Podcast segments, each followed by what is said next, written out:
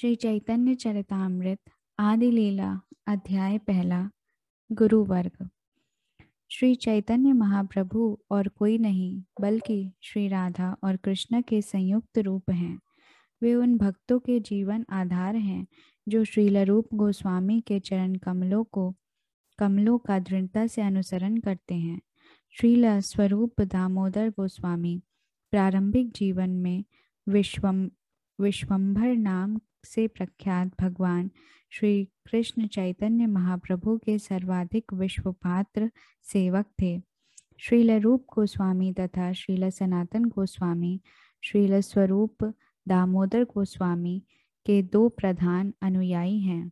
श्रील रूप गोस्वामी के प्रत्यक्ष शिष्य श्रील रघुनाथ दास गोस्वामी थे। श्री चैतन्य चरितामृत के लेखक श्रीला कृष्णदास कविराज गोस्वामी श्रील रूप गोस्वामी तथा श्रील रघुनाथ दास गोस्वामी के प्रत्यक्ष शिष्य हैं। श्रील कृष्णदास कविराज गोस्वामी के प्रत्यक्ष शिष्य श्रीला निरो नरोत्तम दास ठाकुर थे, जिन्होंने श्रील विश्वनाथ चक्रवर्ती को अपने से अपना सेवक बनाया। श्रील विश्वनाथ चक्रवर्ती ठाकुर ने श्रील जगन्नाथ दास बाबाजी को शिष्य रूप में स्वीकार किया, जिन्होंने श्रील भक्ति विनोद ठाकुर को दीक्षित किया और उन्होंने श्रील गौर किशोर दास बाबाजी को दीक्षा दी, जो मुझ मुझ अकिंचन के दिव्य गुरु ओम विश्वपाद श्रीला भक्ति सिद्धांत सरस्वती गोस्वामी महाराज के गुरु हैं। मैं श्री चैतन्य महाप्रभु से चली आ रही गुरु शिष्य परंपरा से संबंधित हूँ, अतएव श्री चैतन्य चरितामृत के इस संस्करण में कुछ भी ऐसा नहीं होगा जो मेरे लघु मस्तिष्क की उपज हो, अपितु यह साक्षात भगवान द्वारा ग्रहण किए गए भोजन का अवशेष मात्र होगा। भगवान श्री चैतन्य महाप्रभु का संबंध तीनों गुणों से बने भौतिक संसार से नहीं है। वे जीव की अपूर्ण इंद्रियों की पहुंच से परे दिव्य धरातल से संबंधित हैं। यह दिव्य धरातल बड़े से बड़ी संसारी पंडित की भी पहुंच से तब तक परे रहता है जब तक वह विनीत भाव से दिव्य ध्वनि के श्रवण के लिए समर्पित नहीं होता, क्योंकि केवल उसी भाव में रहकर मनुष्य को श्री चैतन्य महाप्रभु के संदेश की अनुभूति हो सकती है। इसलिए यहाँ पर जो भी वर्णन किया जाएगा उसका संबंध जड़ मनों की तर्कवादी आदतों से उत्पन्न प्रयोगात्मक विचारों से नहीं होगा।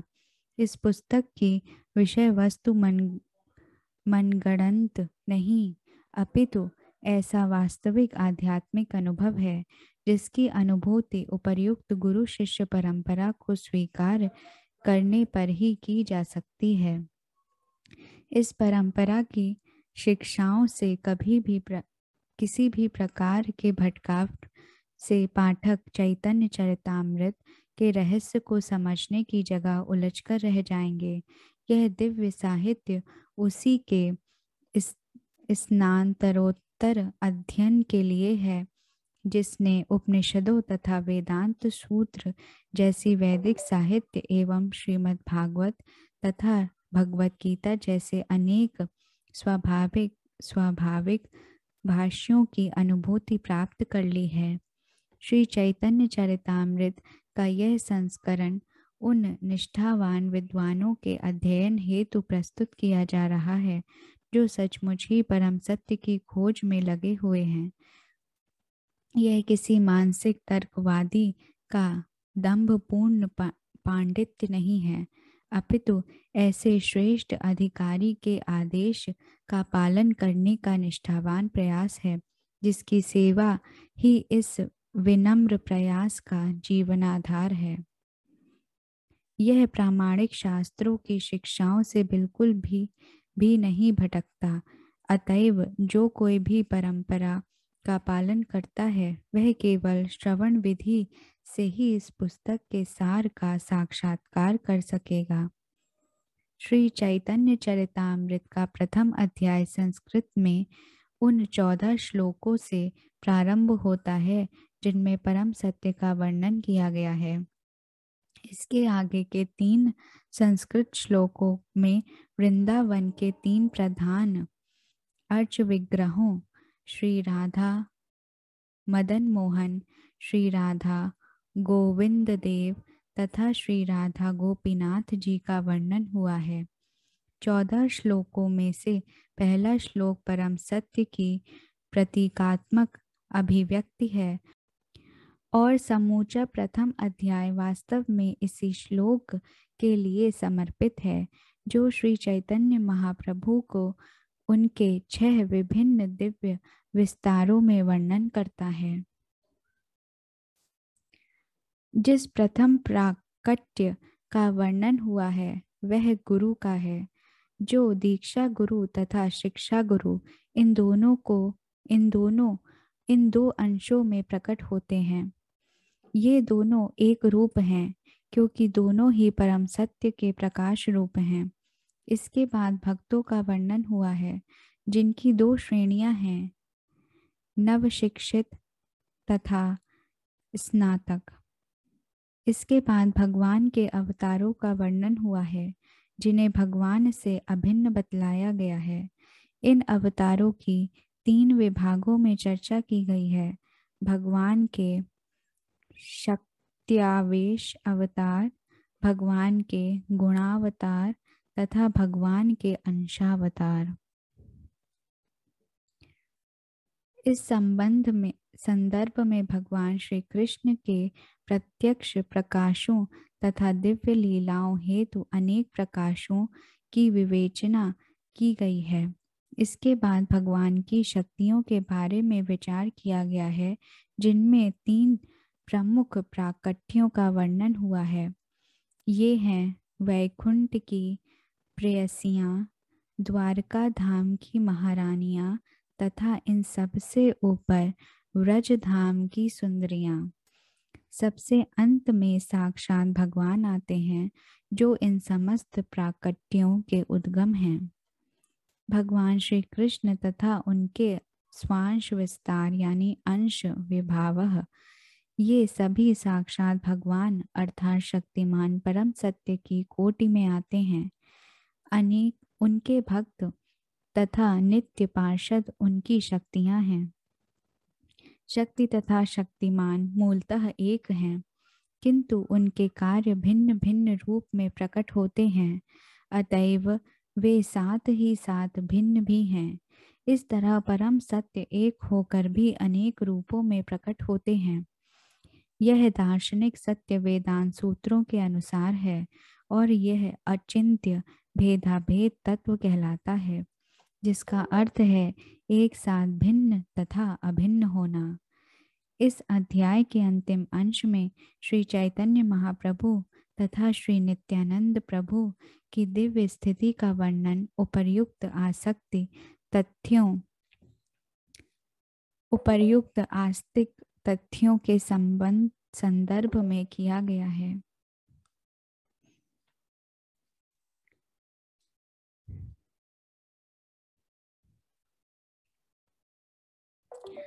पहला श्लोक, मैं समस्त गुरुओं, भगवत भक्तों, भगवान के अवतारों, उनके पूर्ण अंशों, उनकी शक्तियों तथा स्वयं आदि भगवान श्री कृष्ण चैतन्य को सादर नमस्कार करता हूँ। दूसरा श्लोक, मैं सूर्य तथा चंद्रमा के समान श्री कृष्ण चैतन्य तथा भगवान नित्यानंद दोनों को सादर नमस्कार करता हूँ। वे गौड़ के क्षितिज पर अज्ञान के अंधकार को दूर करने तथा आश्चर्यजनक रूप से सबको आशीर्वाद प्रदान करने के लिए एक साथ उदय हुए हैं। तीसरा श्लोक, जिसे उपनिषदों में निर्विशेष ब्रह्म कहा गया है, वह उनके शरीर का तेज मात्र है और जो भगवान अनंता अंतर्यामी परमात्मा के रूप में जाने जाते हैं, वे उनके अंश मात्र हैं। भगवान चैतन्य छहों ऐश्वर्यों से युक्त स्वयं भगवान कृष्ण हैं। वे परम सत्य हैं और कोई भी अन्य सत्य ना तो उनसे बड़ा है ना उनके तुल्य है। चौथा श्लोक। श्रीमती शचि देवी के पुत्र के नाम से विख्यात वे महाप्रभु आपके हृदय की गहराई में दिव्य रूप से विराजमान हों। पिघले सोने की आभा से दीप्त वे कलयुग में अपनी अहेतुकी कृपा से अपनी सेवा के अत्यंत उत्कृष्ट तथा दीप्त आध्यात्मिक रस के ज्ञान को, जिसे इसके पूर्व अन्य किसी अवतार ने प्रदान नहीं किया था, प्रदान करने के लिए अवतीर्ण हुए हैं। पांचवा श्लोक।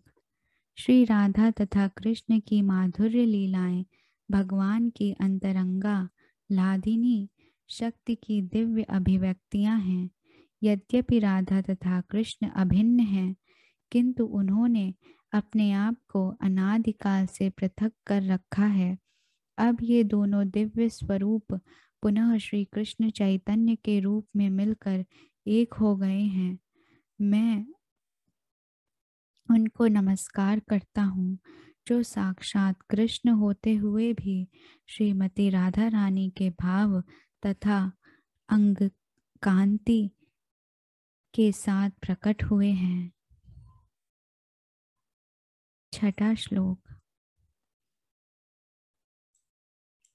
श्रीमती राधा रानी के प्रेम की महिमा अपने भगवान के उन गुणों, जिनका आस्वादन केवल श्रीमती राधा रानी प्रेम के माध्यम से करती हैं, एवं उनके प्रेम की मधुरता का आस्वादन करने पर राधा रानी जिस सुख का अनुभव करती हैं, उसे समझने के लिए भगवान श्री हरि राधा के भावों में विभोर होकर श्रीमती शचि देवी की कोख में उसी प्रकार प्रकट हुए, जिस तरह समुद्र से चंद्रमा प्रकट होता है।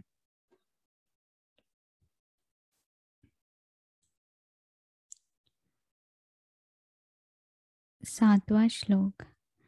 श्री नित्यानंद राम मेरे सतत स्मरण के विषय बने।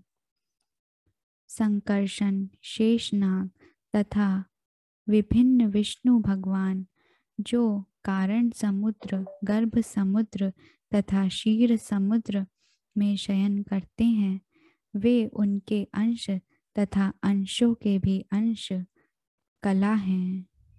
आठवां श्लोक। मैं उन श्री नित्यानंद राम के चरण कमलों की शरण ग्रहण करता हूँ, जो चतुर्व्यूह यानी वासुदेव, संकर्षण, प्रद्युम्न तथा अनिरुद्ध के मध्य संकर्षण के नाम से विख्यात हैं। वे भौतिक सृष्टि से परे वैकुंठ लोक में निवास करते हैं और समस्त ऐश्वर्यों से युक्त हैं। नवा श्लोक।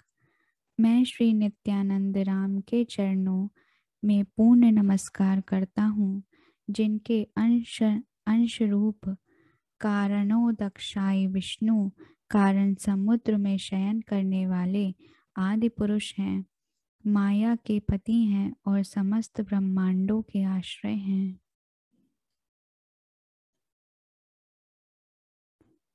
दसवां श्लोक। मैं उन श्री नित्यानंद राम के चरणों में पूर्ण नमस्कार करता हूँ, जिनके अंश गर्भोदक्षाय विष्णु हैं।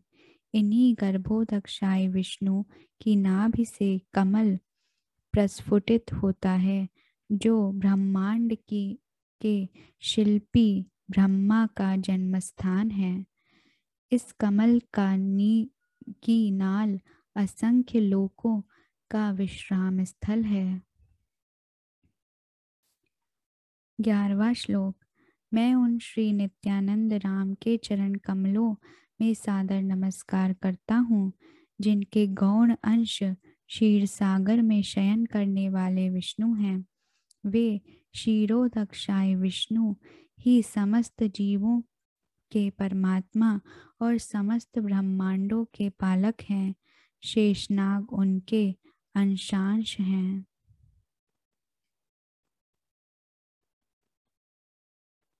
बारहवां श्लोक।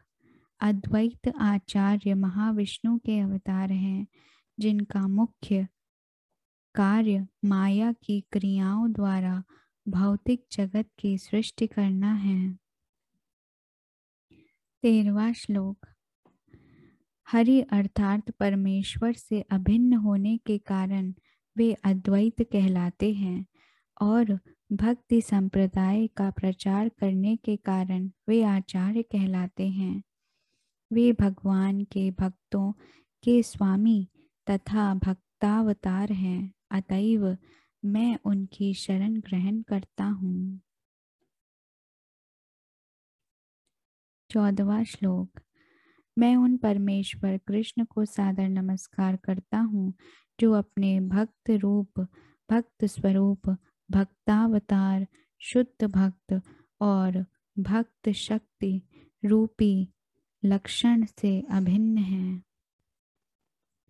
पंद्रहवां श्लोक। सर्वथा दयालु राधा तथा मदन मोहन की जय हो। मैं पंगु तथा कुबुद्धि हूँ, फिर भी वे मेरे मार्गदर्शक हैं और उनके चरण कमल मेरे लिए सर्वस्व हैं। सोलहवां श्लोक। श्री श्री राधा गोविंद वृंदावन में कल्प वृक्ष के नीचे रत्नों के मंदिर में तेजोमय सिंहासन के ऊपर विराजमान होकर अपने सर्वाधिक अंतरंग पार्षदों द्वारा सेवित होते हैं। मैं उन्हें सादर नमस्कार करता हूँ। सत्रहवां श्लोक। रास नृत्य के दिव्य रस के प्रवर्तक श्री श्रीला गोपीनाथ वंशीवट के तट पर खड़े हैं और अपनी प्रसिद्ध बांसुरी की ध्वनि से गोपियों के ध्यान को आकृष्ट कर रहे हैं। वे हम सबको अपना आशीर्वाद प्रदान करें। अठारहवां श्लोक। श्री चैतन्य तथा नित्यानंद की जय हो। अद्वैत चंद्र की जय हो और श्री गौर चैतन्य महाप्रभु के समस्त भक्तों की जय हो।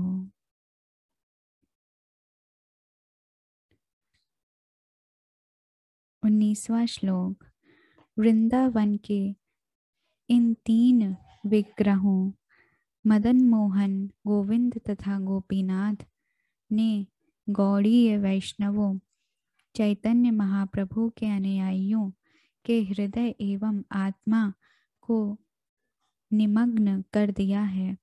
मैं उनके चरण कमलों की पूजा करता हूँ, क्योंकि वे मेरे हृदय के स्वामी हैं। श्री चैतन्य चरितामृत के ग्रंथकर्ता वृंदावन के तीन आचार्य विग्रहों श्री राधा मदन मोहन, श्री राधा गोविंद देव तथा श्री राधा गोपीनाथ जी को सादर नमस्कार करते हैं। ये तीनों अर्चा विग्रह उन बंगाली वैष्णवों अर्थात गौड़ीय वैष्णवों के जीवा जीवनाधार हैं, जिनके मन में वृंदावन में निवास करने की सहज प्रवृत्ति है। श्री चैतन्य महाप्रभु का दृढ़ता से अनुगम अनुगमन करने वाले गौड़ीय वैष्णव दिव्य ध्वनि के कीर्तन द्वारा ईश्वर की पूजा करते हैं। इन कीर्तन का उद्देश्य भगवान के साथ ऐसा दिव्य संबंध स्थापित करना होता है जिसमें पारस्परिक प्रेम रस का आदान प्रदान हो और अंत में प्रेमा भक्ति की वांछित सफलता की प्राप्ति हो।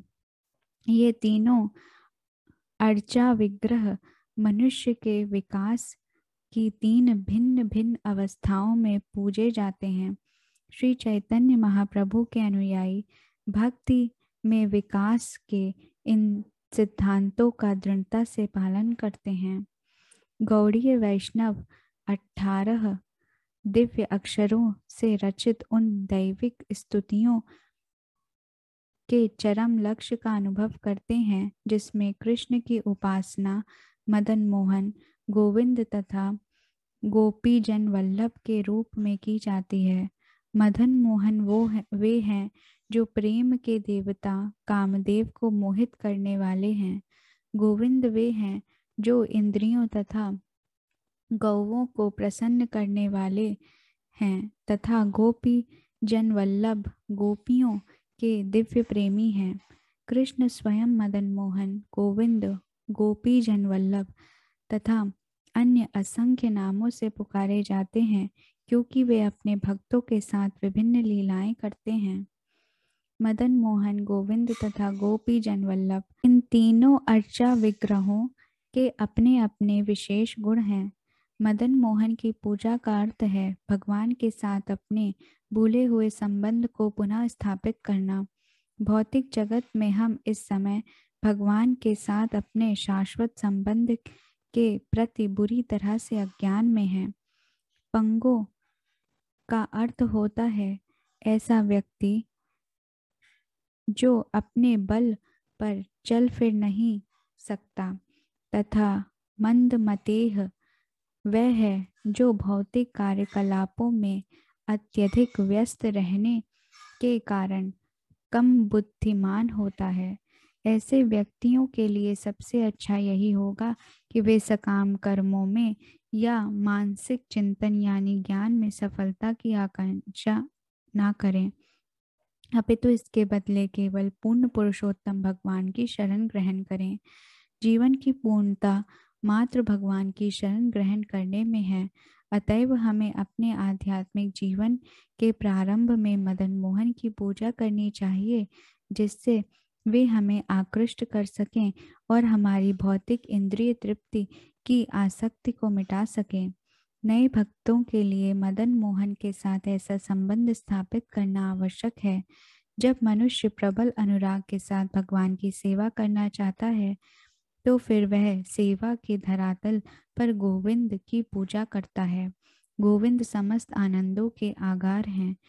जब कृष्ण तथा भक्तों की कृपा से कोई भक्ति में पूर्णता प्राप्त कर लेता है, तब वह कृष्ण की सराहना व्रजबालाओं को आनंद देने वाले विग्रह गोपी जन वल्लभ के रूप में कर सकता है। भगवान श्री चैतन्य महाप्रभु ने इस भक्ति विधि की व्याख्या तीन चरणों में की है, इसलिए वृंदावन में इन आराध्य अर्चा विग्रहों की स्थापना विभिन्न गोस्वामियों द्वारा की गई है। वे उन गौड़ीय वैष्णवों के परम प्रिय हैं जो प्रतिदिन कम से कम एक बार मंदिरों में अवश्य जाते हैं। इन तीनों अर्चा विग्रहों के मंदिरों के अतिरिक्त भी वृंदावन में अन्य अनेक मंदिरों की स्थापना की गई है, यथा जीव गोस्वामी का राधा दामोदर मंदिर, श्यामानंद गोस्वामी का श्याम सुंदर मंदिर, लोकनाथ गोस्वामी का गोकुलानंद मंदिर तथा गोपाल भट्ट गोस्वामी का राधा रमण मंदिर। इस समय वृंदावन में स्थित पाँच हजार मंदिरों में से सात प्रमुख मंदिर चार सौ वर्षों से भी पुराने हैं और सर्वाधिक महत्वपूर्ण हैं। गौड़ीय भारत के उस भाग का सूचक है जो हिमालय पर्वत का दक्षिणी तथा विंध्यांचल का उत्तरी भाग है और जो आर्यावर्त कहलाता है। भारत का यह भाग पांच भागों का पांच प्रदेशों यानी पंच गौड़ देश में विभाजित है। सारस्वत यानी कश्मीर तथा पंजाब, कन्याकुब्ज उत्तर प्रदेश जिसमें आधुनिक लखनऊ शहर सम्मिलित है, मध्य गौड़ यानी मध्य प्रदेश, मैथिल यानी बिहार तथा बंगाल का अंश तथा उत्कल बंगाल का अंश तथा पूरा ओडिशा। कभी कभी बंगाल को गौड़ देश कहा जाता है, क्योंकि एक तो यह मैथिल का अंश है और दूसरे हिंदू राजा राज लक्ष्मण सेन की राजधानी का नाम गौड़ था। यह प्राचीन राजधानी बाद में गौड़पुर और फिर क्रमशः मायापुर कहलाने लगी। ओडिशा के भक्तगण उड़िया, बंगाल के भक्तगण गौड़ीय तथा दक्षिण भारत के भक्तगण द्राविड़ भक्त कहलाते हैं। चूँकि आर्यावर्त में पांच प्रदेश हैं, अतएव दक्षिण भारत अर्थात दक्षिणात्य भी पांच प्रदेशों में विभाजित है, जो पंच द्रविड़ कहलाते हैं। चारों वैष्णव गुरु शिष्य परंपराओं में प्रमुख अधिकारी चार वैष्णव आचार्य तथा मायावाद संप्रदाय में श्रीपाद शंकराचार्य भी इन्हीं पंच द्रविड़ प्रदेशों में प्रकट हुए थे। गौड़ीय वैष्णवों द्वारा मान्य चार वैष्णव आचार्यों में से श्री रामानुज रामानुज आचार्य आंध्र प्रदेश के दक्षिण भाग में महाभूतपुरी में प्रकट हुए थे।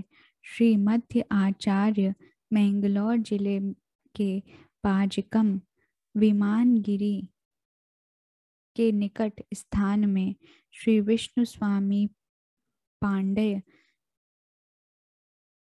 में तथा श्री निम्बार्क दूर दक्षिण में मुंगेर पटन में प्रकट हुए थे। श्री चैतन्य महाप्रभु ने मध्व आचार्य से गुरु शिष्य परंपरा की श्रृंखला ग्रहण की, किंतु उनके संप्रदाय के वैष्णव जन उन तत्ववादियों को स्वीकार नहीं करते जो अपने आप को माध्व माध्व संप्रदाय का होने का दावा करते हैं। मध्व के अनुयायियों की तत्ववादी शाखा से अपने को स्पष्ट रूप से भिन्न बताने के लिए बंगाल के वैष्णवजन अपने आप को गौड़ीय वैष्णव कहते हैं। श्री मध्व आचार्य गौड़ पूर्वान पूर्णानंद के नाम से भी जाने जाते हैं, अतएव माध्व गौड़ीय संप्रदाय नाम गौड़ीय वैष्णवों की गुरु शिष्य परंपरा के लिए अत्यंत उपयुक्त है। हमारे गुरुदेव ओम विश्वपाद श्रीमद् भक्ति सिद्धांत सरस्वती गोस्वामी महाराज माध्व गौड़ीय संप्रदाय में ही दीक्षित थे।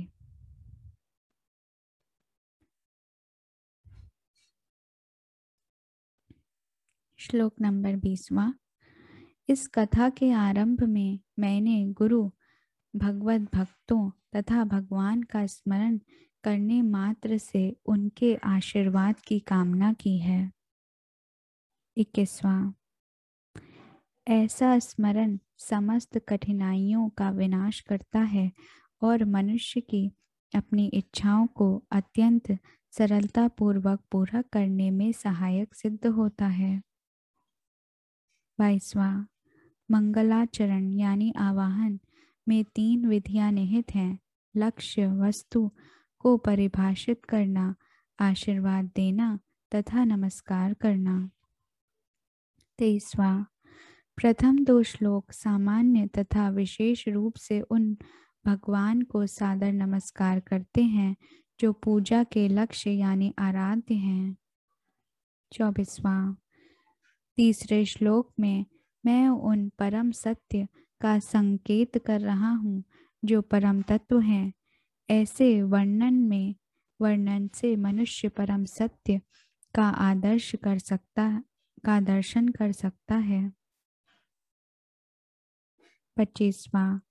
चतुर्थ श्लोक में मैंने चैतन्य महाप्रभु से सब पर कृपा करने के लिए प्रार्थना करते हुए भगवान से संपूर्ण जगत को आशीर्वाद देने का आह्वान किया है। छब्बीसवां। उस श्लोक में मैंने चैतन्य महाप्रभु के अवतार के बाह्य कारण की व्याख्या की है, किंतु पांचवें तथा छठे श्लोकों में मैंने उनके अवतार के मुख्य कारण की व्याख्या की है। सत्ताईसवां।